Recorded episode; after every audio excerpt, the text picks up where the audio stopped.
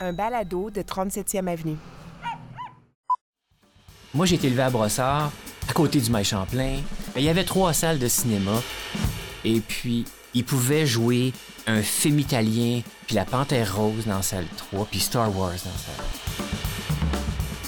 On voit plus ça aujourd'hui, c'est plus possible. On va Star Wars en HD, Star Wars normal. Exactement. Exactement. Et, et- et- et c'est un modèle économique. On fait des films qui coûtent très, très, très, très cher et on engrange très rapidement les recettes, les profits. Ça m'intéresse pas. Ça m'intéresse plus. Ça m'a déjà, j'ai déjà été, été intéressé de voir euh, euh, des films. euh, Non, c'est pas vrai ce que je dis. Non, ça t'a jamais m'a jamais intéressé. non, non, ça me dépasse complètement, moi, tout l'univers Marvel, tout, ça me dépasse suis pas complètement. mal là-dedans aussi.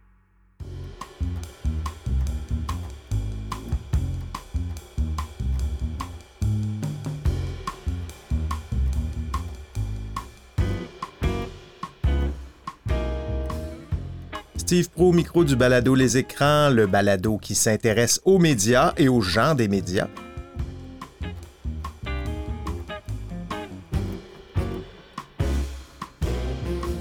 Avant de passer à l'entrevue, des petites nouvelles pour vous. Vous savez que je fais d'autres balados dans la vie et si le journalisme vous intéresse, j'ai sorti en début de semaine un nouvel épisode de mon balado Le métier d'informer, une riche entrevue avec la journaliste internationale qui est en semi-retraite, Alexandra Chaska, autour de la sortie de sa biographie qu'elle a euh, fait paraître récemment.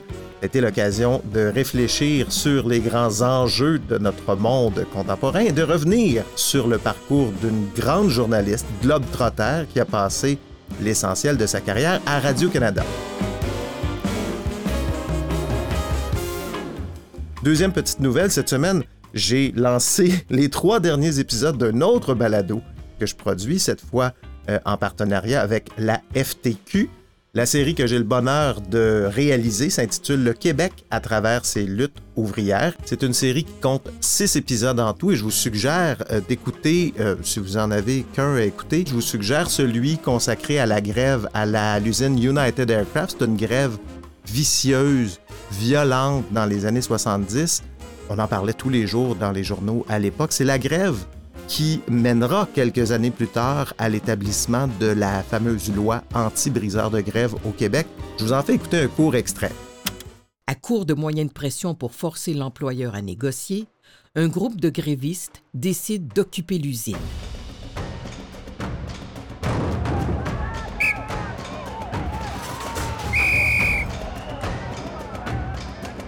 Peut-être une vingtaine de blessés graves. Les policiers sont entrés et les ont matraqués sauvagement. Nous sommes le 12 mai 1975. Il y en a sans connaissance à l'intérieur. Et maintenant, ce sont des gaz lacrymogènes ou je ne sais trop quoi. Pour s'assurer d'un impact fort, on invite un journaliste à couvrir l'occupation de l'usine. Il s'agit de José Ledoux, journaliste à la station de radio CKVL, qui décrira en ondes, minute par minute, le déroulement de l'occupation. C'est sa voix qu'on entend sur ces extraits. Alors, à l'intérieur, on les corde les uns sur les autres comme des veaux abattus à l'abattoir. Et actuellement, ce sont des hurlements, des plaintes de la part de ces individus qui ont été matraqués lâchement. Bon, j'ai mis les liens vers ces deux balados dans les notes de cet épisode. Euh, sinon, ben, cette semaine, je vous propose une entrevue avec le directeur général de Mediafilm, Martin Bilodeau. Vous connaissez peut-être son nom. Il a, été critique euh, cinéma au journal Le Devoir pendant assez longtemps, avant de diriger Mediafilm. Mediafilm, si vous ne connaissez pas, cette- c'est une institution depuis euh, presque 70 ans au Québec. Mediafilm, c'est une organisation qui a pour mission d'offrir une cote d'appréciation des films de 1 pour chef-d'œuvre à 7 pour minable. Donc, c'est cette cote qu'on voit souvent quand si vous feuilletez le, le TV Hebdo, vous voyez des petites descriptions de films, il y a une cote. C'est Mediafilm qui produit cette cote-là depuis de nombreuses années et elle alimente cette base de données de films. Plus de 80 000 films qui se retrouvent dans cette base de données-là. C'est vaste et puis ils en font toutes sortes de choses. C'est une organisation qui est aux premières loges de ce qui se déroule dans notre industrie du cinéma et puis il s'en passe beaucoup de choses ces dernières années. Comment faire découvrir nos films dans cette mare de contenu audiovisuel qui déferle chaque semaine sur les plateformes numériques et dans les salles de cinéma? Euh, la concurrence, justement, entre les séries et les films, on sait maintenant que la frontière entre les séries et les films, au niveau de la qualité, euh, est pas mal disparu. Le rôle des critiques cinéma dans les années 2020 et pour la suite, qu'est-ce qui va devenir ce rôle-là? Beaucoup de choses à discuter avec quelqu'un qui a mûrement réfléchi à toutes ces questions depuis plusieurs années. Une entrevue avec Martin Bilodeau.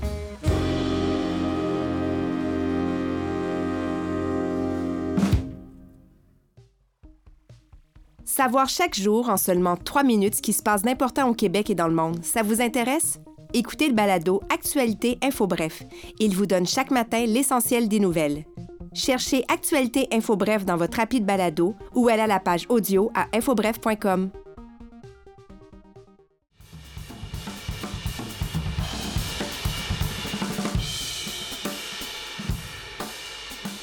Euh, Martin, tu es directeur de Mediafilm depuis 5 ans, mais avant ça, tu as été rédacteur en chef pendant 17 ans, donc c'est ta maison depuis euh, un bon moment. Juste pour ceux qui nous qui connaissent peut-être pas cette organisation-là, qu'est-ce que ça fait? et que ça mange en hiver, euh, Mediafilm? Et c'est une, euh, c'est une grosse bébite. En fait, c'est une bébite à plusieurs têtes, mais euh, je dirais que la première tête a poussé dans les années 50.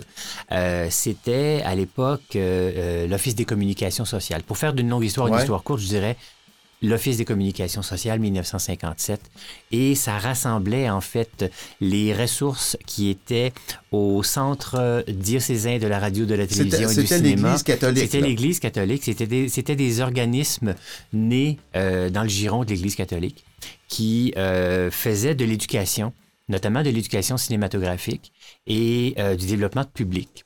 Donc, c'est des choses qu'on fait encore aujourd'hui, Ouais, ouais, tout à fait. Mais à l'époque, c'était dans une perspective chrétienne. Et donc, Ouais, il y de- avait une ambition de dire, bon, ça, ce film-là, moralement acceptable. ou pas, Exactement, donc, euh, exactement. Donc, euh, dans ce film, il y a une femme divorcée.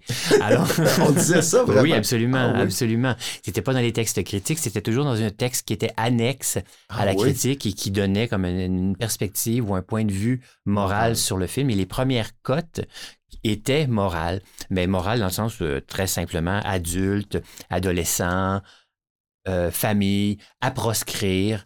Euh, à proscrire, ça c'était vraiment parce qu'il y avait dans ce film-là des, euh, des éléments euh, controversés. Est-ce qu'il y a des films les- célèbres aujourd'hui qui étaient à proscrire, qui Ah, ce serait aujourd'hui passeraient dans le beurre? Ou, Ce serait intéressant de faire l'exercice et de réveiller ça, un peu réveiller ce monstre. Mais les codes de Mediafilm de 1 à 7, pour l'anecdote, elles ont été créées en réaction notamment à la cote à proscrire. Parce que la cote à proscrire donnait trop l'envie aux gens de voir les films. Ben oui, je comprends. Et... et en pleine révolution tranquille, il fallait changer un peu le modèle. Et euh, on avait la chance d'avoir des. À l'époque, des- l'Office de communication sociale avait un grand cinéphile du nom de Robert Claude Bérubé et c'est lui qui a inventé cette échelle de 1 à 7. Comment ça se finance, Mediafilm? Comment vous financez? Jusqu'à tout récemment, et quand je dis tout récemment, je, je veux dire une dizaine d'années à peine, euh, ça ne vivait que des revenus euh, de, euh, de la Conférence des évêques catholiques cana- canadiens, parce qu'on était quand même un organisme, Ah oui? à- jusqu'à tout récemment, jusqu'à tout récemment, jusqu'en 2017, quand même. Communication et Société, ça c'est le nom que, de- que ça porte aujourd'hui. Communication Société était associé à la conférence des évêques catholiques et euh, agissait en tant qu'office des communications sociales, avec pour mission de faire de l'éducation dans le secteur des médias, mais c'était la radio, la télévision, euh, la littérature et le cinéma. Le cinéma ayant pris, si on veut, euh, sa, sa- place tout seul et creusé son sillon tout seul grâce notamment à la télévision et grâce aux codes qui ont été créés dans les années 60 et à la diffusion de ces codes-là dans les téléhoraires euh, TV Hebdo, notamment, qui a été le premier client Oui. de Ben, on se rappelle de, de- de ces descriptions de films dans le TV Hebdo Oui. avec la cote. Tout ça. ça, ça venait de Mediafilm. Exactement. Ça Et vient- ce est-ce que ça vient encore? Parce ça que vient encore de Mediafilm et ce modèle-là a été créé spécifiquement pour TV Hebdo. Et il a été repris ensuite dans les, les, les tél- le télépresse, que Mhm. la presse avait un téléhoraire, le Devoir a eu un téléhoraire longtemps et reprend encore nos, nos, nos textes pour les films qui passent à la télévision. Euh, le Journal de Montréal avait ça aussi. Moi, je me souviens que dans ma famille, on faisait des quiz euh, où est-ce qu'on lisait que la, la fiche du film, puis on essaie de deviner de quel film on parle. Oui, oui, Je sais oui. pas s'il y en oui. a qui ont déjà fait ça. Moi, nous autres, on s'amusait beaucoup avec ça. Ben justement, je parlais avec Stéphane Lafleur récemment, le réalisateur de Viking, qui me racontait que avec des amis cinéastes, ils se réunissent une ou deux fois par année et jouent un peu au jeu du dictionnaire, mais Oui. avec les textes de Mediafilm. Bon. Essayer de deviner lequel des Peut-être une source de financement, ça, de faire. il y a des jeux, non, jeu mais il y a table. des jeux à faire, ça, Ah c'est oui, certain, c'est certain. Euh, on a quand même 84 000 fiches de films dans la base de données, donc il y a un potentiel assez grand. Là-dessus, il y a certainement plusieurs milliers de films qui sont des films dignes de, en fait, qui ont marqué l'histoire et qui euh, peuvent interpeller, ne serait-ce que par leur synopsis, rappeler à des gens ce, ce- ce- ce qu'ils racontent. C'est sûr qu'un téléfilm de 1972 qui n'a pas été revu depuis, ça se peut qu'on l'identifie pas facilement. Les, euh, les diocésiens, l'Église, dans le fond, qui, tu me disais que ça, ça s'est terminé en, en 2017. euh, pourquoi? En fait, euh, c'est un... C'est un cadeau du ciel. sans, sans jeu de mots. sans jeu de mots, sans jeu de mots. Mais en fait, c'est ça, c'est que l'organisme a évolué avec le temps et Mediafilm a pris une place énorme à l'intérieur de cet organisme-là. Et sa mission première, qui était de nature chrétienne et qui était de, euh, de d'éduquer euh, au sens moral euh, ou spirituel dans, des- dans une perspective chrétienne, c'est resté toutes ces années-là, mais à travers des projets qui étaient ou à peu, à peu près euh, qui avaient- qui n'avaient plus beaucoup d'impact. Et à côté de ça, à l'intérieur de ça, a grandi une entreprise qui s'appelle Mediafilm, Mm. qui, comme sur la foi justement de ces synopsis qui ont été euh, euh, diffusés dans les, euh, dans les téléhoraires et tout ça, ça a amené une réputation, ça a amené une réputation de qualité aussi. Et donc, depuis les années, depuis la mort de Robert-Claude Bérubé, qui est fondateur des Cotes en 1991, il est décédé en 1991, la suite a été, entre... et il était prêtre, la suite a été assurée par des laïcs. Et lui-même n'était pas du tout euh, quelqu'un qui euh, voulait ab- absolument imposer une perspective chrétienne dans les films. C'est vraiment le- lui qui a- là. non, pas du tout. C'est lui qui a laïcisé Mediafilm et ses successeurs, Christian Deporter, Martin Girard et moi, on a continué ce travail-là. Donc, on, on a travaillé quand même à l'intérieur d'une coquille qui, elle, avait cette, euh, cette perspective ou cette connotation religieuse, de par notamment cette association-là avec la Conférence des évêques catholiques. Et en cessant de nous subventionner, euh, nous permettait de plus facilement de se tourner vers les institutions pour dire regardez ce que nous avons comme patrimoine, cette base de données et toutes ces fiches de films qu'on a collectées. Tout ça, euh, et on le fait vivre de toutes sortes de manières. On avait déjà commencé, notamment avec Cinécole en 2009, le site de Mediafilm en 2006, euh, toutes sortes de moyens de valoriser ça et de, de, de, de rassembler ou de, du moins de, de mobiliser une certaine base de cinéphiles au Québec.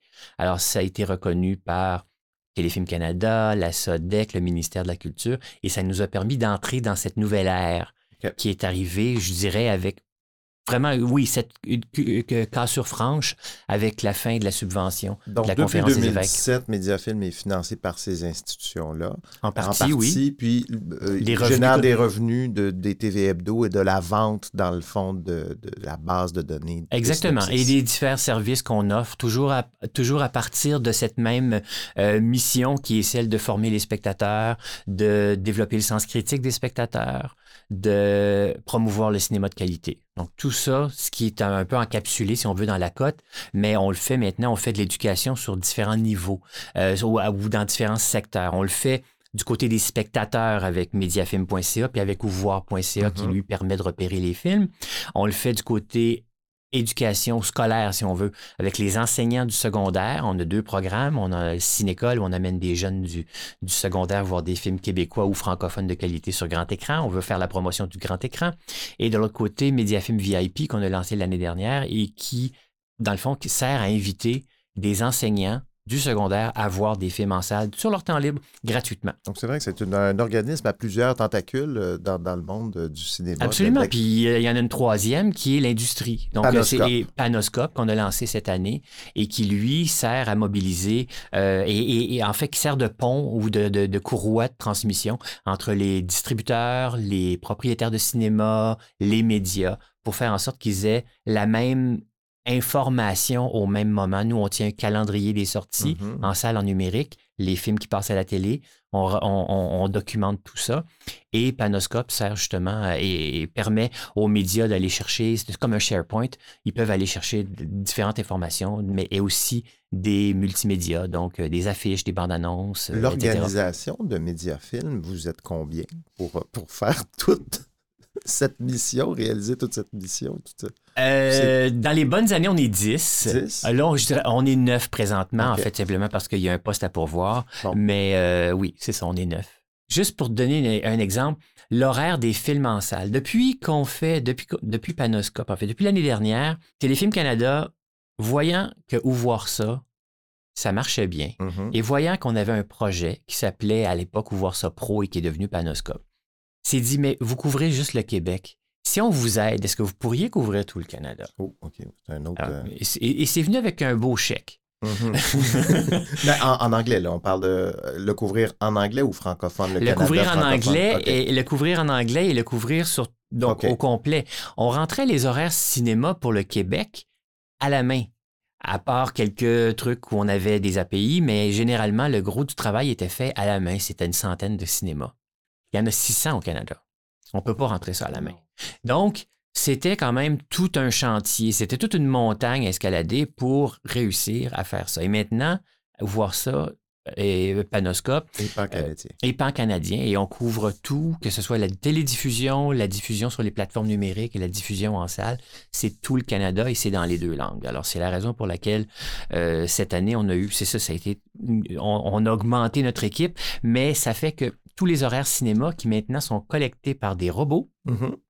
Doivent être validés manuellement chez nous. Donc, on équipe aux opérations qui ne fait que ça. Tous les jours, valider, s'assurer que le film qui joue dans tel cinéma en Ontario, on n'a pas indiqué par erreur qu'il était en version française parce qu'en Ontario, il va jouer en anglais, à moins que ce soit dans un cinéma OK, alors, spécifique. fait que c'est un travail de moine. là, C'est un travail de moine qu'on qui fait un fait. lien avec euh, le financement du départ? Oui, absolument. Et le rôle qu'on entend jouer aujourd'hui, justement, dans l'industrie du cinéma au Canada, parce Ouais. qu'il n'y a personne qui fait ce travail-là. Il n'y a personne qui documente. Et Panoscope, dans le fond, ça moissonne de la donnée pour euh, développer de l'intelligence d'affaires au bénéfice de l'industrie du cinéma. On a parlé des cotes un petit peu tantôt. J'aimerais qu'on y revienne parce que c'est un peu euh, votre marque de commerce, le cœur de votre, tu sais, le, le- votre- le cœur de vos affaires. Dans le fond, cette fameuse note, un palier d'appréciation que vous, euh, que vous donnez à chacun des films qui passe de chef-d'œuvre à minable. Chef-d'œuvre, par exemple, donner un exemple, là, Brasil ou Les Ordres de Michel Beau, c'est un Ouais. chef-d'œuvre, un. Tandis que minable, on va avoir euh, des films de Ed Wood. Où j'ai vu la petite fille, la petite, La petite aurore, l'enfant Aurore, l'enfant c'est notre, c'est notre minable, c'est notre set le plus connu. Mais euh, je me rappelle que c'était mauvais, mais il me semble que c'était important ce film-là dans l'histoire du cinéma québécois, non? Euh, ben oui. C'est mauvais, on Donc, ça se discute, oui, effectivement, discute. mais c'est parce que c'est pas regardable. C'est,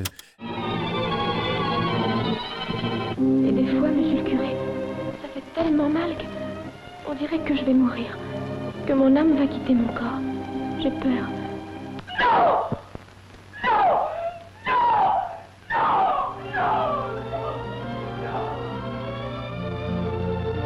Et c'est le premier grand succès populaire d'un film québécois. là. Voilà. Donc, c'est la raison pour laquelle. euh, et puis, et le blockbuster n'est, le, ou le, le- le box-office, disons, n'est pas un critère Non. pour déterminer la cote Ben d'un justement, film. c'était ma question. La cote a été inventée donc en 68 par euh, Robert-Claude Bérubé, oui. Robert Labbé et Robert-Claude Bréru- Bérubé. Et la démarche pour arriver à donner une cote à un film, est-ce que c'est comme le secret de la sauce euh, du colonel ou euh, est-ce, que beaucoup plus simple qu'on le pense. ouais, comment ça se passe dans le fond euh? Oui, ben en fait, Robert-Claude Bérubé, il faut, faut quand même se rappeler ou, ou rappeler à nos auditeurs qu'il faisait tout ça tout seul. Pendant de nombreuses années, il était tout seul à voir tous les films qui sortaient au Québec À l'époque, ils se préoccupaient. Évidemment, il n'y a pas de plateforme. euh, la- on parle avant même la VHS. là. Donc, on parle Ouais, d'une ça époque restait quand où, euh, même dans, dans- humainement possible de Oui. faire ça. là. Puis on parle de l'époque où un film pouvait rester un an à l'affiche s'il y avait du succès parce qu'il jouait dans une salle aux Parisiens, par exemple. OK. C'était euh, c'est un autre modèle d'affaires que ce que celui qui est devenu aujourd'hui où chaque film euh, qui sort chasse, en chasse un autre. Et euh, tout ça va très, très, très vite. Donc, à l'époque, mais il sortait quand même euh, 200 à 300 films par année et Robert-Claude Bérubé les voyait tous, les analysait tous et les cotait tous. Et dans les, je dirais qu'au début des années 80, il s'est dit, ben, euh, je suis pas éternel. Euh, autre- homme d'église, euh, autant que tu voudras. et il a donc créé, il a, euh, il rencontré, euh, créé une petite clique de gens euh, autour de lui qui étaient formés de euh, Martin Girard, qui est scénariste aujourd'hui, André Caron, qui travaille à la SODEC, Joanne Larue, qui est aussi à la SODEC, euh, directrice euh, de- de- de- du ciné- au cinéma pour la, la- la production, euh, Christian Deporter, qui est un on est dans les journaliste années belge. 90. là, 80, 80, 90. je dirais vers le milieu des années 80. Ok. Dans, la- dans cette période-là, il a le film est mort travaillé. en 91, c'est ça? Il est mort en 91, et, mais heure- heureusement, il avait pris le temps de former sa relève. Et donc, c'était ceux que je viens de nommer, et Louis-Paul Rioux, qui est encore aujourd'hui rédacteur en chef adjoint de Mediafilm, c'était sa relève.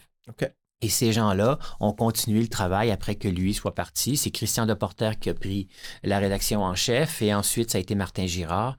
Et ensuite, moi, je suis arrivé de l'extérieur complètement. Je n'ai pas connu Robert-Claude Bérubé. Moi, j'étais journaliste au Devoir à l'époque. Mhm. Euh, je faisais de la radio à Radio-Canada et j'avais un grand vide dans ma vie, c'est-à-dire que euh, j'ai- j'aimais ce que je faisais au devoir, mais je me disais, j'ai envie de faire quelque chose, j'ai envie de relever quelque, un, un- Un un autre défi, défi. puis Ah ouais. je me disais, j'avais pas envie d'une carrière de journaliste, euh, de... de, de- Bâtir quelque chose qui te dépasse peut-être un peu. oui, c'est ça, c'est ça. Puis en fait, c'est quand Martin Girard, avec qui on était très bons amis, on l'est encore aujourd'hui, euh, il m'avait dit je vais quitter Mediafilm et là je m'étais dit ah, ça prendrait vraiment quelqu'un qui aurait envie de relever ça parce que ça n'a pas de sens que pas, pas- pas que c'était à terre, mais c'était pas connu.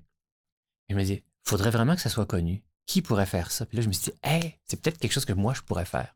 Alors euh, je me suis embarqué, j'ai- proposé mes services à Bertrand Wallet, qui était le directeur général de Communication et Société, pour qui le cinéma était une chose absolument insignifiante, ça ne l'intéressait pas du tout. Pour lui, c'était délégué et c'était la vache à lait. Mediafilm, c'était la vache à lait. Ça rapportait des sous, c'est tout ce qui l'intéressait. Il ne voyait pas de film. C'était un homme d'église, même si c'était un laïc, mais c'était un homme qui est un homme de foi. business en même temps. Et il n'était pas du tout. euh, oui, mais il n'était pas du tout intéressé par ce qui se passait. Lui, ce qu'il voulait, c'est qu'il se... pas d'en entendre parler, mais que les revenus rentrent. Alors, euh, moi, je suis arrivé là-dedans, puis je suis pas très discret. Alors, euh, j'ai, les, les revenus ont rentré, puis ils ont continué de rentrer parce que j'ai beaucoup développé, euh, ne serait-ce que l'horaire cinéma. L'horaire cinéma, à l'époque, comme je disais, rentrait, on le rentrait à la main, et je me tourne vers les journaux, je regarde, mais tout le monde fait la même chose, chacun de son bar. C'est bête, on le fait, nous. Pourquoi est-ce qu'on leur proposerait pas? Alors, en leur proposant l'horaire cinéma, il y a- tous les journaux l'ont pris, hein, tous. Mhm, mhm. La presse, le Journal de Montréal, le, le- le- le- le- le Devoir, ils ont tous pris l'horaire cinéma chez nous parce qu'ils se disaient, ben, on va sauver deux jours d'ouvrage chez nous. Donc, une personne chez nous va pouvoir faire Ben autre oui, chose que de rentrer de la, de la- de la donnée. Un fil de presse. On est devenu, c'est ça, un fil de presse. Puis avec l'horaire, ben, ça nous permettait aussi de pomper dans leur euh, système à eux nos contenus. Alors, ça a été, on a eu une, une belle progression. Puis la progression qui, était, qui coïncidait aussi avec le web, Mhm. l'explosion du web. Dans la deuxième moitié, je dirais, euh, de l'année, de la, de la première décennie de- de- du siècle, où euh, là, vraiment, tous les médias se remettaient en question. OK, là, j'ai mon journal, j'ai un site web. Euh, lequel parle en premier de lequel il y a- on est encore il y a encore un peu de cette confusion là chez certains médias que je pointerai pas du doigt mais à cette époque-là quand même on- il fallait faire un site web puis tout le monde tous les médias voulaient reproduire ce qu'il y avait dans leur page. Puis ils avaient tous dans leur page un horaire cinéma. Euh, puis pourquoi il y avait un horaire cinéma? Parce que ça vendait de la pub. Ça leur permettait d'avoir de la pub de tous les a réseaux et ça des, distributeurs. Des sites, je pense à Cinéma Clock, par exemple, qui est- moi, je, j'en ai consulté Oui. moins aujourd'hui, mais c'était l'endroit où on allait pour aller voir euh, où passe tel film. Dans exactement le voir où j'étais, euh, les pages cinéma, c'était Lapin, c'était, central aussi. Oui. Euh, je- revenons un tout petit peu au. Donc, tu me confirmes que la cote, c'est pas quelque chose qui est à ce point scientifique. Là. Il n'y a pas comme. Ah oui, une on liste était parti de là. on, est- on était rendu là. Il n'y a pas une liste de critères, des checks, puis que. Oui, il y a des critères. euh, Il y a, y des critères, mais il faut dire que ce sont des couloirs. Moi, dis toujours, ce sont des couloirs. Euh, il y a des trois bien meilleurs que d'autres trois. OK. Euh, ça- Trois, ça veut dire très bon. Euh, on peut pas dire, ben, parce que ce film-là est coté 3, celui-là ne peut pas être coté 3 parce qu'il n'est pas aussi bon. Et il n'y a pas d'exactitude, c'est pas scientifique, on travaille pas avec des éprouvettes, on est vraiment dans le, dans le, il y a le feeling, mais le feeling de la réception d'un film. Nous, ce qu'on veut, c'est être en phase avec la manière dont un film est reçu lorsqu'il prend l'affiche. Ce qui est très intéressant aujourd'hui, c'est que le web nous permet d'avoir des échos, puis des échos de partout. Euh, Lorsqu'un film sort au Québec, on est capable d'avoir déjà, de savoir, puis, puis si- des fois ils sortent euh, à grandeur, à, l'échelle de la planète, ou presque. Euh, on est capable d'avoir des échos de l'Europe, on est capable d'avoir des échos des États-Unis, ce qui nous permet de placer un peu le film.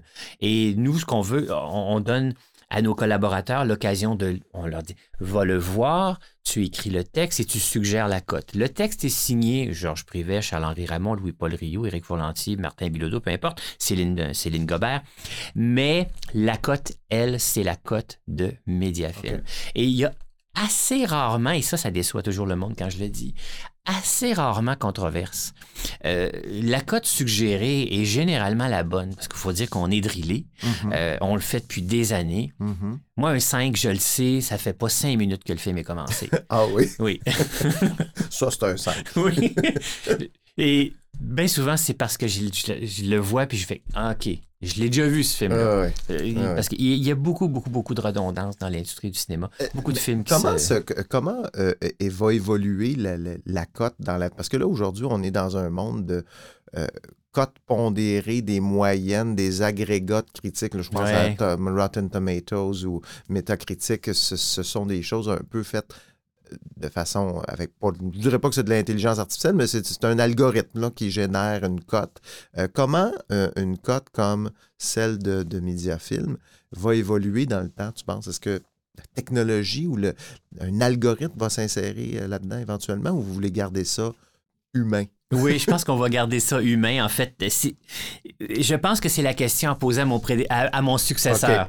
Euh, moi, pour l'instant, je, je- je reste dans le dans l'humain. Je pense que l'intelligence, je pense que d'ailleurs l'intelligence artificielle est, est- est- est- collecte de l'intelligence humaine et la restitue. c'est ça Donc, l'intelligence humaine va toujours continuer, je pense, et ça prend de la sensibilité, ça prend de l'imagination. Je ne sais pas si, jusqu'à quel degré ou quel point l'intelligence artificielle peut simuler l'imagination, euh, la création, tout ce qui est... euh, je sais qu'on a des preuves tous les jours que c'est possible. Maintenant, euh, je je, je, je, je- je comprends pas assez bien ou je maîtrise pas assez bien ce sujet-là.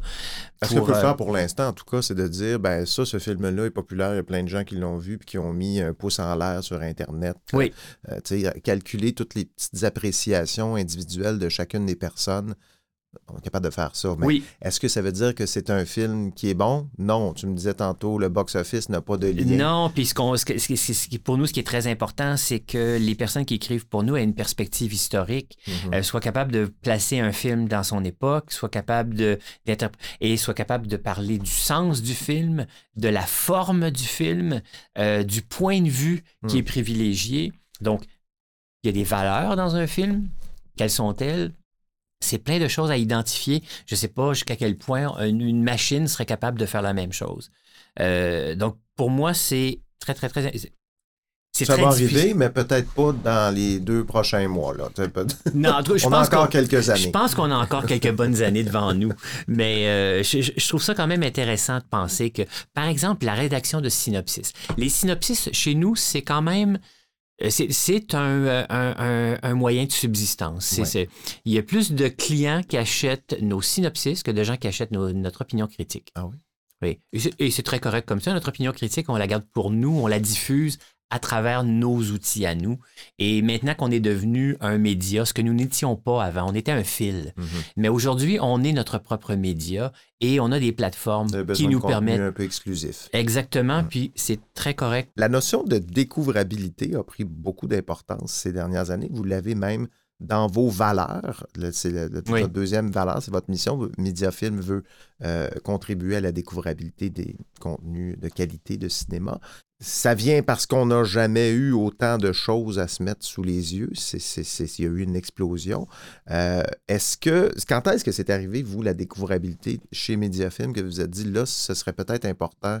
Parce que je pense que ça n'a pas toujours été là. C'est comme un, peu un buzzword. Là. C'est, pas, Oui. pas un buzzword, ou un peu, mais c'est quand même un phénomène qui existe, Oui. qui n'existait peut-être pas il y a 30 ans. Euh, comment c'est arrivé chez vous, ce, cette valeur-là? Ben, c'est arrivé par la voie des institutions pour commencer. La, décou- la découvrabilité, moi, j'ai appris ce que c'était par la voie de la SODEC et de téléfilm et tout ça. C'était devenu, oui, c'est des buzzwords, mais c'est aussi des priorités qui ont été mis là. Et euh, la découvrabilité et cet enjeu a été très profitable pour Mediafilm, justement parce qu'on a des sites web. Où voir ça est né de cette envie-là qu'avait la SODEC, parce que c'est la SODEC qui a financé la, création de cette plateforme-là, de rendre visibles les films euh, que les gens ne verraient pas nécessairement ou, ou auxquels ils n'auraient pas accès. Dans le fond, c'est ça, la, la découvrabilité, la définition pure et dure de la découvrabilité, c'est de placer devant un individu qui cherche quelque chose, une chose qu'il ne cherche pas, mais qui va l'intéresser. Bon. voilà, c'est ça. C'est c'est donc... C'est la fameuse suggestion Netflix. euh, on regarde un film, on a une petite suggestion en dessous. Oui. Vous pourriez aimer ceci. Exactement. Ça, et qui est basé sur des, des, des, des algorithmes un peu... euh, Oui. Ben, en fait, aujourd'hui, la découvrabilité, c'est beaucoup une affaire d'algorithmes, Oui. de- d'enjeux comme ça. C'est beaucoup entre les mains euh, des grandes plateformes. Oui. Euh, puis là, on a parlé d'ouvroir. J'aimerais peut-être juste re- faire un pas de recul, juste que tu nous expliques cette plateforme-là, ce site-là qui a été lancé en 2019, euh, 2018-2019. Oui, Ça c'est ça. Moi aussi, j'ai du mal, mais c'est 2019. Ça fait quelques années. Euh, qu'est-ce que euh, qu'est-ce que c'est? C'est un moteur de recherche Oui. qui répond à la simple question. Un- Où est-ce que je peux Où le est-ce voir? que je peux voir ce film-là? C'était une question qu'on nous posait continuellement à Mediafilm. Parce que, euh, surtout parce que euh, lorsqu'on parle d'un film qui est sorti, euh, qui est, qui est sorti au cinéma et euh, un documentaire qui va rester deux semaines à l'affiche et la troisième semaine, c'est garanti quelqu'un qui nous écrit Oui, mais je n'ai entendu parler, mais je le trouve pas. C'est un désarroi qu'on a aussi depuis la fin des, vi- des vidéoclubs. Avant, je veux voir. Parce que là, les nouveaux films, ça va. Bon, au cinéma, on a des horaires. Mais un film de 1986, euh, sur quelle plateforme je peux l'acheter? Je peux le louer? Ils sont pas tous là. On en Non. a perdu beaucoup. La boîte noire, là, ça ne s'est pas, euh, ça s'est pas euh, recréé en ligne sur Apple TV+. Il y a plein, plein de choses qui, qui, qui sont manquantes encore dans les plateformes? Sûrement, mais je suis pas convaincu qu'on Oh, qu'on a perdu. des films que j'ai cherché Délivrance il n'y a pas longtemps, un film des années 70, puis je l'ai trouvé euh, difficile à trouver, ce film-là. Mais en fait, c'est ça, mais on va il dans les quelque répertoires, part. peu. il est quelque part. Il est quelque part. Mais avant, il était à la boîte noire. Oui, mais sauf que c'est. Oui, donc Voilà. euh, quelqu'un qui habite le plateau Mont-Royal, il y avait accès Oui, oui, assez facilement. oui. Mais quelqu'un de Rimouski, il n'y avait pas Non, plus ça, accès. Moi, c'est ce que j'aime de la, de- du web et c'est ce que j'aime de la situation actuelle. Moi, je suis pas du tout nostalgique de la boîte noire, même si j'ai beaucoup aimé ce club vidéo. Il était de son époque. Mais je, trouve merveilleux que quelqu'un qui habite cette île puisse avoir accès à autant de films. Il n'a vrai. jamais eu accès vrai, à autant de contenu. Puis pas juste des films, évidemment, mais quand même, je trouve ça extraordinaire. Mais c'est plus compliqué, c'est sur plusieurs plateformes. Il faut Oui. que tu sois un peu. Il faut euh, s'abonner à un, se désabonner à l'autre. Puis oui, je viens d'ailleurs de faire un ménage, moi, dans mes abonnements parce que c'était en train de me coûter. euh, Donc, Ouvoir est venu répondre à ce besoin-là Oui. qui a émergé un peu à cause de cette situation de Tout à fait. Les gens cherchent un film et bon, nous, ça a été quand même un défi On- on- parce qu'on documentait les films en salle, Mhm. donc c'était pas un problème. L'horaire des films, on est capable de le donner. Et on documentait les films qui passent à la télé, tous les films qui passent à la télé. Donc tout ça, c'était bon. va. Les plateformes entre les deux. Ça, c'est un enjeu. Est-ce que ça va, ça vient, là? Ça va, ça vient. Et puis, euh, tous ne sont pas, euh, ben, par exemple, euh, moi, je vois toujours, j'ai j'ai cette mauvaise tendance de voir, le, de voir le verre à moitié vide. J'ai toujours pas les films de la plateforme Belle Hmm. euh, euh, vidéo sur demande, elle n'est pas sur où voir ça. Ils n'ont jamais voulu nous Ah aider à, leur à, à- à référencer leur catalogue. C'est pas grave. Euh, ils sont sur Illico. Les films qui sont sur Illico sont sur, sont, sont sur un, sont sur l'autre. Mais on s'en va vers du streaming exclusivement. Là. Ça, ça- ça disparaît, la vidéo sur demande. Et, et- et franchement, pas assez vite, à mon goût. Ah oui. Donc, oui, oui, absolument. Euh, je pense que ben, le Quand marché... on parle de vidéos sur demande, on parle de, de Indigo. c'est de quoi on parle? là? Ben, on parle de, à- de, de- de iTunes où on achète le film, où on le. Où on le je pense que l'achat, l'achat va continuer, mais la- louer un film 6,99. OK, c'est ça, c'est ça qui Euh, va disparaître au profit d'une plateforme Netflix gratuite avec un abonnement mensuel. Absolument. OK. Puis les plateformes vont probablement avoir beaucoup plus de ces contenus-là qui sont, pendant un certain temps, il y a une fenêtre là, pendant laquelle le film, il est sur aucune plateforme, sauf payante euh, Mhm. à l'unité. Mhm. Euh, ça, ce modèle-là est en train de changer, puis les des distributeurs à la disent- maison aussi. Moi, Oui. je vois beaucoup ça Oui. maintenant. là, des- des- ça passe au cinéma, mais ça passe aussi à la maison. C'est ça.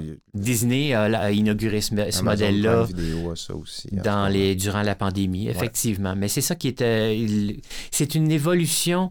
Il il y a une évolution. Le, le- le- le modèle économique du cinéma, de la diffusion du cinéma, est en pleine transformation. Et je répète continuellement, ce que vous voyez sur Où voir ça aujourd'hui, c'est l'ancêtre de ce que ça sera dans cinq ans. Mm. Parce que ça n'arrête pas de bouger. Justement, comment ça va évoluer? D'abord, depuis 2019, est-ce que le public a adopté Ouvoir.ca? Est-ce que ça fonctionne? Tu me disais tantôt que ça fonctionne assez bien. Euh, Oui, on a quat- 80 000 visiteurs par, par, par mois. Oui, oui, c'est un très bon score. C'est un grand succès. Et puis, avec la plateforme en anglais qui est là depuis l'année dernière, Where to Watch, mais qu'on n'a pas encore publicisé suffisamment, euh, mais ça aussi, c'est. nous, on a des enjeux de promotion. Oui. On a des enjeux parce que ça demande des budgets astronomiques pour faire la promotion de, de, de, de ces outils-là. Donc, on le fait à l'intérieur de l'industrie. Il y a le moteur de recherche qui est intéressant, mais vous avez aussi une série de suggestions des palmarès, par exemple, des trésors cachés dans les plateformes. Ça, c'est fait par des humains. C'est intéressant. C'est fait par des humains chez Moi, c'est oui. ce que j'aime un peu sur ce site-là aussi, parce que des fois, oui, c'est bien de, de retrouver un film qu'on sait qu'on connaît, mais c'est le fun aussi d'en voir qu'on ne connaît pas dans, dans ce genre de, de suggestions-là. Euh, Qu'est-ce que ça va être la suite? Tu me disais que ça va toujours évoluer. Une application mobile, ça pourrait pas être. euh, je sais que ça coûte les yeux de la tête, Oui. mais ça serait, ça serait super. mais, Oui. Est-ce que vous, qu'est-ce que vous y pensez? Ah non, c'est sûr qu'on suite? c'est sûr qu'on va aller vers une application mobile éventuellement. Euh, plus pour voir ça que pour mediafilm.ca. Euh, on verra. Euh, pour l'instant, ce qu'on fait cette année, on refait le site de Mediafilm au grand complet et toute l'iconographie des cotes va être refaite aussi. On a vu des modèles, des, des premiers modèles cette semaine, c'est très, très prometteur. Alors, euh, l'image du site de Mediafilm, elle a quand même 12 ans. Il a quand même 12 ans, le site de Mediafilm. Donc, il est temps de le rénover. Même s'il répond quand même à la commande, Ouais. qui est celle de, ben, je veux voir les cotes des derniers films qui ont été... euh, on, vient, on, on vient de faire un sondage auprès de nos usagers, puis on constate que à 80 et plus pourcents, euh, ils viennent sur le site pour connaître la cote des films. Alors ça, ça nous fait vraiment très plaisir parce que c'est notre, no- dans notre, au cœur de notre mission, il y a celle de faire découvrir les cotes. Ça dénote Les- aussi en même temps la, la crédibilité de cette cote-là. Oui, absolument, absolument. Dans puis tu, tu mentionnais tout à l'heure une espèce de controverse présentement autour de ah mais de quelle manière euh, on, on met des étoiles, la presse a changé son modèle, des Mhm. notes sur 10. C'est Mhm. vrai que ça ressemble un petit peu à un devoir. En même temps, euh, ils essayent de trouver un modèle qui euh, one size fits all pour euh, toutes les disciplines artistiques. Je comprends leur enjeu, leur- le- je comprends leurs enjeux, mais ça reste que ces étoiles-là, ces ces, ces- ces notes-là, ben ça reste, le- ça reflète l'opinion d'un individu. Mhm. Puis nous, ce qui est très important pour nous, c'est que la cote reflète l'opinion de Mediafilm et d'une institution qui est celle de Mediafilm. Et on aime ça, nous, changer les cotes quand le temps nous détrompe. J'ai rien Oui, contre parce qu'on on revisite parfois ces on cotes revisite les cotes, on, on- on va y repenser, on va voir quelle place ce film-là occupe dans la film. La zone d'impact, c'est immédiat, mais la zone d'influence, c'est beaucoup plus long. Ça percole longtemps. Puis des fois, on s'aperçoit que ce film-là, qu'on a coté 4, qui a été, euh, pour telle ou telle raison, ben il y a eu une grande influence par la suite pour des raisons euh, X qu'on est capable d'identifier. Et pour cette raison-là, on va le passer à trois.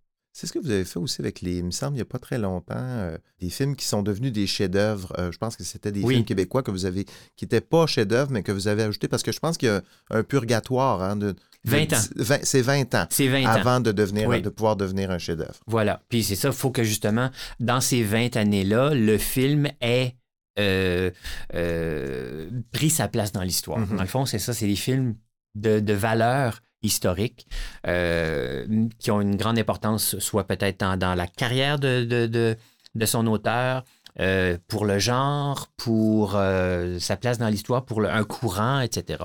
Alors, à chaque euh, année, on revisite les films cotés 2, 2 veut dire remarquable, Mhm. les films cotés 2 de il y a 20 ans. OK. Et on fait ce petit exercice-là, ce qui est toujours très amusant. Bon. Et euh, puis des- quoi? C'est quoi le- toute, la, toute la gang de. le- le- les- on fait ça en ligne, on fait ça, on fait ça par ligne. Courriel, là, mais C'est pas, euh, c'est pas au mais là, dans un non, café. non, non, non, pas euh, du non. tout, pas du tout. On n'est pas. euh, non, puis généralement, on va demander à tout le monde leur avis, tout simplement. Et puis, euh, s'il y a des matières à débat, on va le faire. Mais on va avoir 8 ou 10 votants, puis ça prend la moitié plus un OK. pour attribuer la cote 1 à un film. Et on a fait aussi le même exercice récemment pour des, des grands maîtres du cinéma qui sont décédés aujourd'hui, Mhm. qui ont des films cotés 2, mais qui n'ont jamais eu de film coté 1. Comme un exemple, par exemple? Éric Romer. OK. Éric Romer avait aucun film coté. euh, il y avait plusieurs films cotés 2, mais aucun film coté 1. Mais dans l'histoire du cinéma, Manu chez Maude, c'est vraiment un film marquant pour un paquet de raisons. Et donc, il a été décidé que celui-là passerait à 1. Alors, il était une époque, euh, ben une époque, l'époque de Robert-Claude Bérubé, comme disait Martin Girard qui me l'avait raconté, ça, prenait quasiment un procès en canonisation Ah pour passer un film euh, à 1. Là. Ah oui. Alors qu'aujourd'hui, on est plus, euh, on- on- je veux pas dire qu'on est plus flexible, mais je pense quand même qu'on est plus ouvert. Et euh, pour nous, c'est important que la cote 1 reflète l'histoire du cinéma.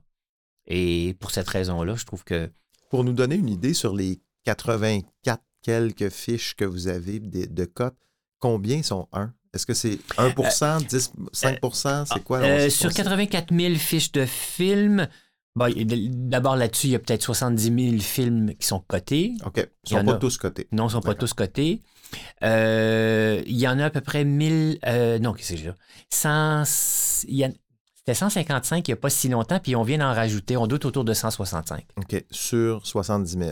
Oui. Donc, c'est- une infime partie Absolument. des- des- de, de- de ce qui sort qui est coté 1. Oui. Donc, c'est un vrai honneur. Je J'aimerais ça qu'on parle un petit peu de la place du cinéma, mais physique, le lieu physique. Oui. Parce qu'à chaque année, on sort le palmarès du box-office, qui est toujours un événement très décevant pour le cinéma québécois, parce qu'il y a cette année, il y en a un film dans les 20 euh, les plus vus. 23 C'est le décembre. Le 23 décembre, qui est le, le seul film québécois qui qui a pu se glisser dans, cette, dans ce club de Top Gun et Avatar et films de Marvel et tout ça. Par contre, quand on regarde aux Oscars ou dans quand on parle de cinéma un peu plus adulte, on a l'impression que ça se passe plus sur les plateformes qu'au cinéma, ce type de cinéma-là. Est-ce que le cinéma physique est en train de devenir un lieu de sortie pour adolescents euh, où on va mettre des films d'horreur ou d'action ou de super-héros, alors que le vrai cinéma de répertoire va se retrouver un peu plus en ligne? Est-ce que tu penses que ça va être ça, l'évolution de... Euh, En, partie, ben, pas tout Du à fait. Ben, puis, puis mon opinion vaut la tienne. D'accord. Euh, t'es, t'es un observateur euh, comme moi. Euh, moi, ce que je constate, puis ce que je constatais à l'époque où je faisais des chroniques dans le Devoir, puis je parle d'il y a plus de dix ans, Ouais. je voyais déjà se creuser le fossé entre euh, le cinéma de divertissement, ce que j'appelle le tour de manège, là, et euh, les Marvel et tout ça. Mhm. C'est vraiment des tours de manège. là. On va voir, on va, on va voir une sensation. qui est On va- vraiment, on re- retourne à la foire d'où Ouais, est, né, vrai. est né le cinéma en 1895. Et le cinéma euh, pour adultes, comme tu décris, au cinéma d'auteur, au cinéma de, de, de, de création. Mm-hmm. Et qui, lui, moi, je pense qu'on qu'on va aller voir ça comme on va au théâtre. Et je pense qu'il y, a des- il y a des lieux, d'ailleurs, ils sont en train de Comme le cinéma beau ils sont en train de pousser. Le beau bien est là, mais il y a le cinéma public, cinéma moderne. Euh, il, y a des, il y a des cinémas qui sont en train de pousser et qui ont cette vocation-là de valoriser le cinéma sur grand écran en compagnie d'autres personnes qui ont la même, la même envie de Ce sera partager. peut-être subventionné. Je ne sais pas si Ils le sont déjà. Ils le sont déjà, peut-être. euh, Oui, oui, oui, comme- absolument. OK. Mais c'est ça, on s'en va. Mais ça va être important, ce que je veux dire, c'est que ça va être important de maintenir ce réseau, cette structure-là dans d'endroits où on peut aller voir des films autres que Ant-Man 3. Oui. C'est ça. Et, et- et- et- et effectivement, ce, qui, ce fossé-là, moi, je l'ai vu se creuser en voyant justement poindre ben, les multiplex et tout ça. Et je me dis, OK, mais il n'y a plus de cohabitation possible. Quelqu'un qui veut voir un film de Michael Haneke ou veut voir un film, puis bon, c'est un, exemple peut-être extrême, pas tant que ça quand même, mais euh, Michael Haneke, Amour, ça a été aux Oscars, c'est un film qui a eu un grand succès mondial, etc. Euh, il, il jouera pas dans, des ciném- dans les cinémas, dans, dans, dans, dans, dans des multiplexes. Et, euh, on côtoie plus les, les, les, les, les, les- les publics. On les sépare. Et c'est ça, c'était ce, fossé qui s'est creusé. Moi, j'ai été élevé. Est-ce que c'est une bonne chose ou euh, que- qu'est-ce que tu penses de Ben, ça? Parce que tu, on moi, je pense que c'est constate, pas une mais- bonne chose. Je, ben, ben, c'est pas- une bonne chose, mais en même temps, euh, je peux rien faire contre le, le- le- cette polarisation-là. Le Hmm. cinéma grand public, tour de manège, je vais pas l'empêcher d'exister. Puis qu'il existe, ça me préoccupe pas tant que ça. Ce qui me préoccupe, c'est la place qu'occupe le reste du cinéma. Puis pas juste le, le petit cinéma pointu, le, le cinéma du milieu aussi. Et moi, j'ai été élevé à Brossard, à côté du Maï Champlain. Il y avait Au- un au lieu de cinéma. culture. Au lieu de culture, bien entendu. Mais il y avait trois salles de cinéma au cinéma Brossard. Et puis, ils pouvaient jouer un film italien, puis la Panthère Rose dans salle 3, puis Star Wars dans salle 1. On voit plus ça aujourd'hui. C'est plus possible d'avoir des salles, de, des, des, des Il va y cinémas avoir avec Star trois Wars salles. en HD, Star Wars normal. Exactement. Exactement. Et, et- et- et c'est un modèle économique, en fait. C'est parce qu'on on engrange, euh, on, on fait des films qui coûtent très, très, très, très cher et on les euh, et on engrange très rapidement les recettes, les profits euh, là-dessus. Ça m'intéresse pas, ça m'intéresse plus. Ça m'a déjà, euh, j'ai déjà été, été intéressé de voir euh, euh, des films. euh, non, c'est pas vrai ce que je dis. Non, ça jamais m'a jamais intéressé. non, non c'est- c'est- ça me dépasse complètement, moi, tout l'univers Marvel. je, tout- je ça me je dépasse suis pas mal complètement. là-dedans aussi. Il y a le critique, parce que dans l'actualité récente, puis j'aimerais ça qu'on en parle, il y a un critique important du New York Times qui, a décidé A.O. Scott, de, de- oui. Scott qui a décidé de, de- de cesser de faire ces critiques-là après 23 ans. Euh, dénonce un peu la, ce, que, ce que- lui appelle la fan culture, Mhm. c'est-à-dire cette, cette culture-là de films de Marvel où est-ce que les gens ne sont... C'est comme un culte, c'est comme Oui. une religion. Ils sont, euh, plus, ils sont plus critiques ils du sont tout. plus critiques du tout, puis c'est euh, nourrir une espèce de, de- je sais pas, je sais pas ce que c'est, mais effectivement, il y a une segmentation des publics qui ne se parlent plus. Et l'autre aspect que lui euh, trouvait aussi comme, comme critique, c'est que c'est impossible de tout voir. Si tu veux avoir un regard un peu, euh, euh, un survol du, du cinéma, de ce qui se fait actuellement comme cinéma, c'est pratiquement impossible. Il y a- ça ne se fait pas humainement. Il y, a, il y a trop de films à voir. Est-ce que comment tu penses que ça va évoluer, le rôle de critique cinéma? Est-ce que ça va devenir comme un critique de théâtre? Ça va s'adre- s'adresser à cette liste? On- on- À des happy few. Oui, c'est ça. Si on, on- on continue la, la- la métaphore. euh, Ben, en fait, L'analogie. oui. En fait, la question, à l'intérieur de ce que tu dis, c'est très intéressant, mais la question que moi je me pose, c'est à quoi bon faire la critique des, Ouais. des, des, des Marvel et tout ça? ben, Et il y en a- ouais. ben, à, à quoi? Mais À quoi bon? cela dit, je- Georges Privet sera à ce micro et j'ai énormément de respect pour ce gars-là, euh, qui est un critique de cinéma depuis 35 ans.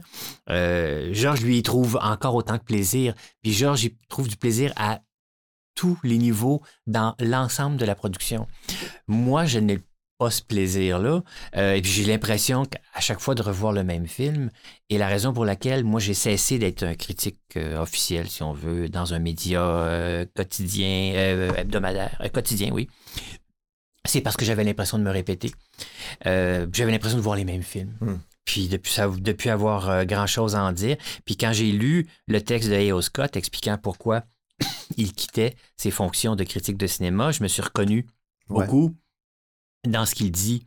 Et euh, l'évolution de la critique de cinéma, en fait, la critique n'est pas importante. Elle, est- elle est importante dans le sens où euh, elle, est un, elle est un guide, mais ça prend des gens qui vont voir les films. Et je pense que le travail, il est de ce côté-là. Il- personne va se mettre à aller au cinéma parce qu'ils lisent des critiques, mais ils vont se mettre à lire des critiques parce qu'ils vont au cinéma. Donc, le problème numéro un à résoudre, ou, ou- ou l'enjeu principal, c'est de ramener des gens en salle et redonner le goût, ou donner le goût, ou redonner le goût à du monde de voir des films de qualité, des films qui parlent, qui reflètent le monde. Moi, qui reflète certaines euh, valeurs, certaines idées véhiculées dans la société actuelle. Euh, moi, ce qui m'intéresse dans le cinéma, c'est l'humain. Moi, c'est ce que je veux voir dans un film, c'est il y a une personne qui me parle et elle a quel- quelque chose à me dire et je veux entendre ce qu'elle me dit et elle le dit à la manière d'un euh, film. Elle pourrait le dire à la manière d'un podcast, elle pourrait, mais, elle le dit à la manière d'un film et artistiquement, ça se traduit. Et euh, c'est cette traduction-là qui m'intéresse. Moi, j'aime le cinéma pour, pour ce qu'il m'apprend des êtres humains. Alors, euh, c'est pour ça que c'est pour ça que je suis si di- indifférent et je veux vraiment pas mépriser les gens qui aiment les films de Marvel et tout ça, mais je suis indifférent à ça parce que j'ai pas l'impression qu'il y a beaucoup de place pour ça et c'est toujours des films à recettes avec des des des des, euh, des, péripé- des, des péripéties aux 15 minutes, etc. Donc, euh, Il y a, on n'en a pas parlé, puis je- ça qu'on termine là-dessus, parce que là, on a, bon, c'est difficile d'amener les gens au cinéma. Il y a la concurrence des séries aujourd'hui, euh, qui, la, la frontière entre un film et une série télé est maintenant disparue. Les séries sont aussi bien produites que des films. C'est ça aussi. Est-ce que, est que Mediafilm pourrait s'ouvrir aux séries ou est-ce que c'est est-ce que ça, ça, ça peut pas exister, ce n'est que cinéma? Un compte, parce que ça- une série reste quand même un contenu audiovisuel avec une histoire, une fiction et tout ça, un arc dramatique. Oui. Est-ce qu'on pourrait ouvrir la porte à ça ou pas du tout? Euh, je- on pourrait ouvrir la porte à ça. Elle n'est pas fermée. Elle n'est pas fermée. La, ma, ma préoccupation principale, c'est la question des, sé- des, des saisons. Euh, moi, si toutes les séries étaient des mini-séries, ça me plairait beaucoup. Je dirais, bah, c'est un, un, un long Il y a film. tellement de formats aujourd'hui. Oui, plus, exactement. Il y a beaucoup de formats. Mais euh, pour revenir sur ce qu'on disait juste avant, par Oui. rapport- mais par rapport aux séries, justement, permets-moi de rebondir. Les séries ont le succès qu'elles ont aujourd'hui parce que au cinéma, les spectateurs ne trouvaient plus d'histoire Mhm. avec des personnages. Il y avait plus. Et, et les gens ont envie de se faire raconter des histoires et se sont aperçus qu'il y avait ce format-là à la télé qui le faisait très bien. Il le faisait à la manière aussi, une manière aussi divertissante avec des cliffhangers et tout ça. Je vois un côté que- aussi, un attachement, c'est-à-dire que pourquoi est-ce qu'on refait toujours les mêmes films? C'est parce qu'ils sont aussi beaucoup, tu sais, les, les, les, les remakes, là. on Oui. est beaucoup dans les remakes depuis plusieurs années. C'est parce que les gens n'ont pas à redécouvrir un nouvel univers. J'aime cet univers-là, je m'en souviens, j'ai une nostalgie. La série, c'est un peu ça. J'aime, on s'attache à des personnages, on s'attache à un univers. Quand il y a une saison 2, on va la regarder. Quand il y a- le- Un film, des fois, c'est un, un univers complètement complet. Ça prend cette curiosité pour se dire j'ai le goût de me faire raconter un nouvel univers. Quand on a un milliard d'affaires à regarder, des fois, cette curiosité-là, j'ai l'impression que c'est. Elle est difficile à, à vendre. Absolument, absolument. Puis il y a des raisons. Il y a aussi plein de questions. Moi-même, je regarde, je vois aujourd'hui plus de séries que je vois de films. Dans une semaine, Ben oui.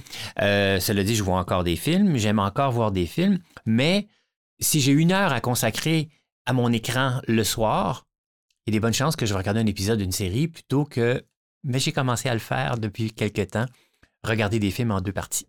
Ah. Et euh, je teste cette idée sur toi, Steve. Penses-tu que les plateformes pourraient euh, diviser les films en épisodes? Ah, ça se pourrait. Ah, tu sais, avant, on faisait ça, je pense que c'était Cinequiz. Cinequiz, c'était des films qui étaient diffusés en. C'était pas en si deux, quiz, trois c'est- je sais de quoi tu parles. ben, c'était Et à la a- télé, on- à l'époque, Oui, oui, euh, ils absolument. C'était le cinéma de 5 heures. Oui, il y avait, il mettait pas tout le film, Oui. il mettait comme une partie du film. On parle des années 80. 80. Euh, L'arrivée du câble ouais, qui nous permettait d'avoir des réseaux euh, de Trois-Rivières et de Sherbrooke Ouais. et tout ça, mais c'était la c'était un réseau régional et ça s'appelait le cinéma de 5 heures.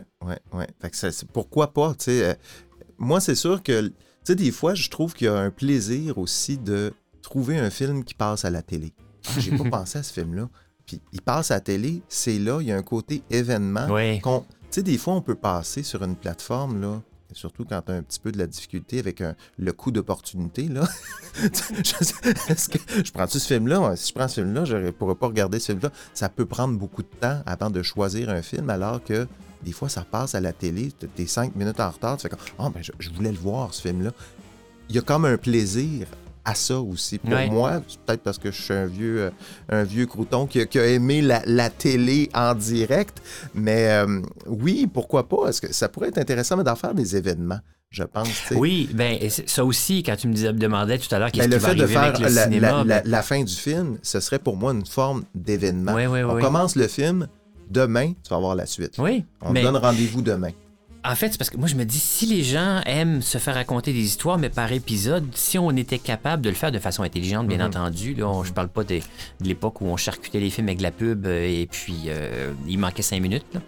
Euh, si on était capable de le faire de manière intelligente, je trouve que ça pourrait être bénéfique pour le cinéma. C'est moi, moi. je verrais aussi dans les, sur les plateformes qui fassent des petits festivals de films.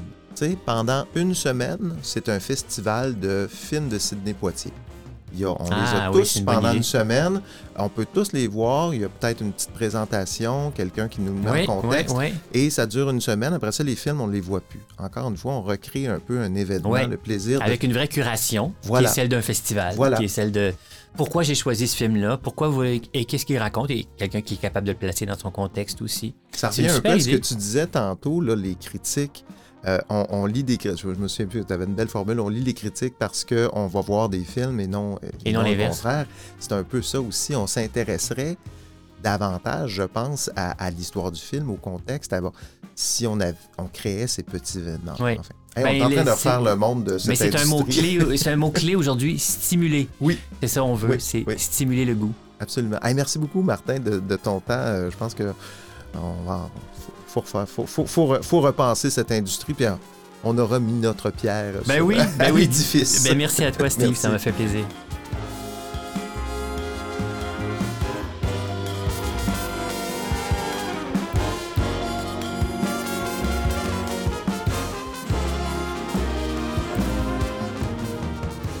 Voilà, c'est tout pour cet épisode. Je vous remercie encore une fois d'être là. Si vous voulez poser un petit geste pour assurer l'épanouissement de ce projet balado, il y en a plusieurs que vous pouvez poser. D'abord, je vous invite à vous inscrire au groupe Facebook Les Écrans. Cherchez le nom du groupe Les Écrans dans Facebook, vous allez nous retrouver.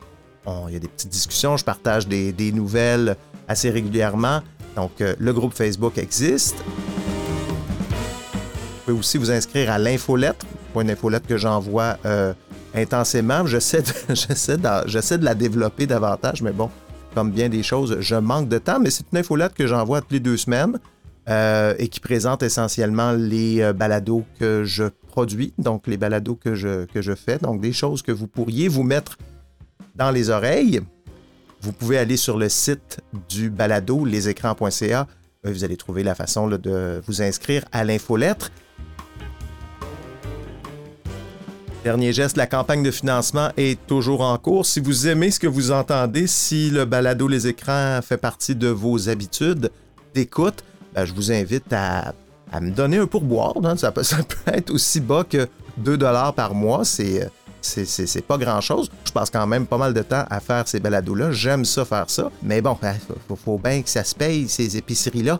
Donc, euh, si vous avez envie d'encourager le balado, il y a un lien Patreon dans les notes de l'épisode. Le balado Les Écrans est une production de 37e Avenue. Mon nom est Steve Prou. Je vous dis à très bientôt.